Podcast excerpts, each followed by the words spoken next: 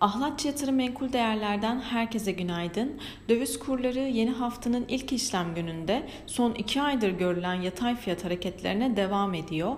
Dolar TL 13.61, Euro TL ise 15.47 seviyelerinden fiyatlanıyor.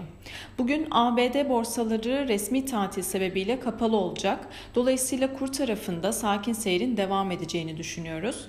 Küresel piyasalara baktığımızda Asya borsaları Rusya ile Ukrayna arasındaki gerilime diplomatik bir çözüm gelebileceğine dair beklentilerle kayıpların bir kısmını telafi etti.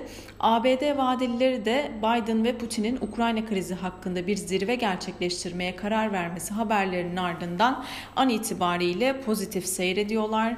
JP Morgan Amerika'daki enflasyonun son 40 yılın en yüksek seviyelerinde devam etmesini gerekçe göstererek Fed'den daha hızlı sıkılaşma beklentisine girdi. Banka analistlerine göre Fed bu yıl aralıksız 9 toplantıda 25'er bas puanlık faiz artırabilir. Beyaz Saray sözcüsü Psaki herhangi bir işgalin olmaması durumunda Biden Putin'le buluşmayı prensipte kabul etti ifadesini kullanmasının ardından küresel piyasalarda risk iştahını arttığını söyleyebiliriz. Dolayısıyla emtia tarafında düzeltme hareketleri bir miktar yaşandı. Brent petrol 91 dolar seviyelerinden işlem görürken ons altın ise 1889 dolara gerilemiş durumda.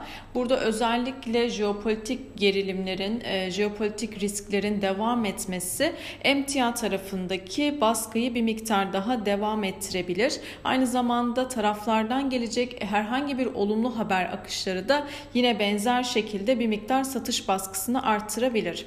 Cuma günü Borsa İstanbul günü %1,12 değer kazancıyla 2032 puandan kapatmıştı.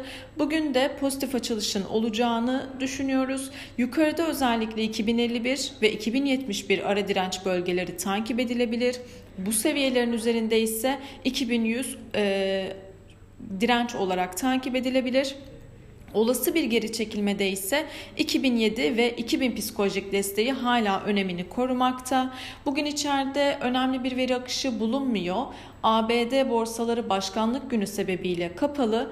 E, yurt dışında Almanya, İngiltere ve Euro bölgesi PMI verileri takip edilecek. Herkese bol kazançlı güzel bir hafta dilerim.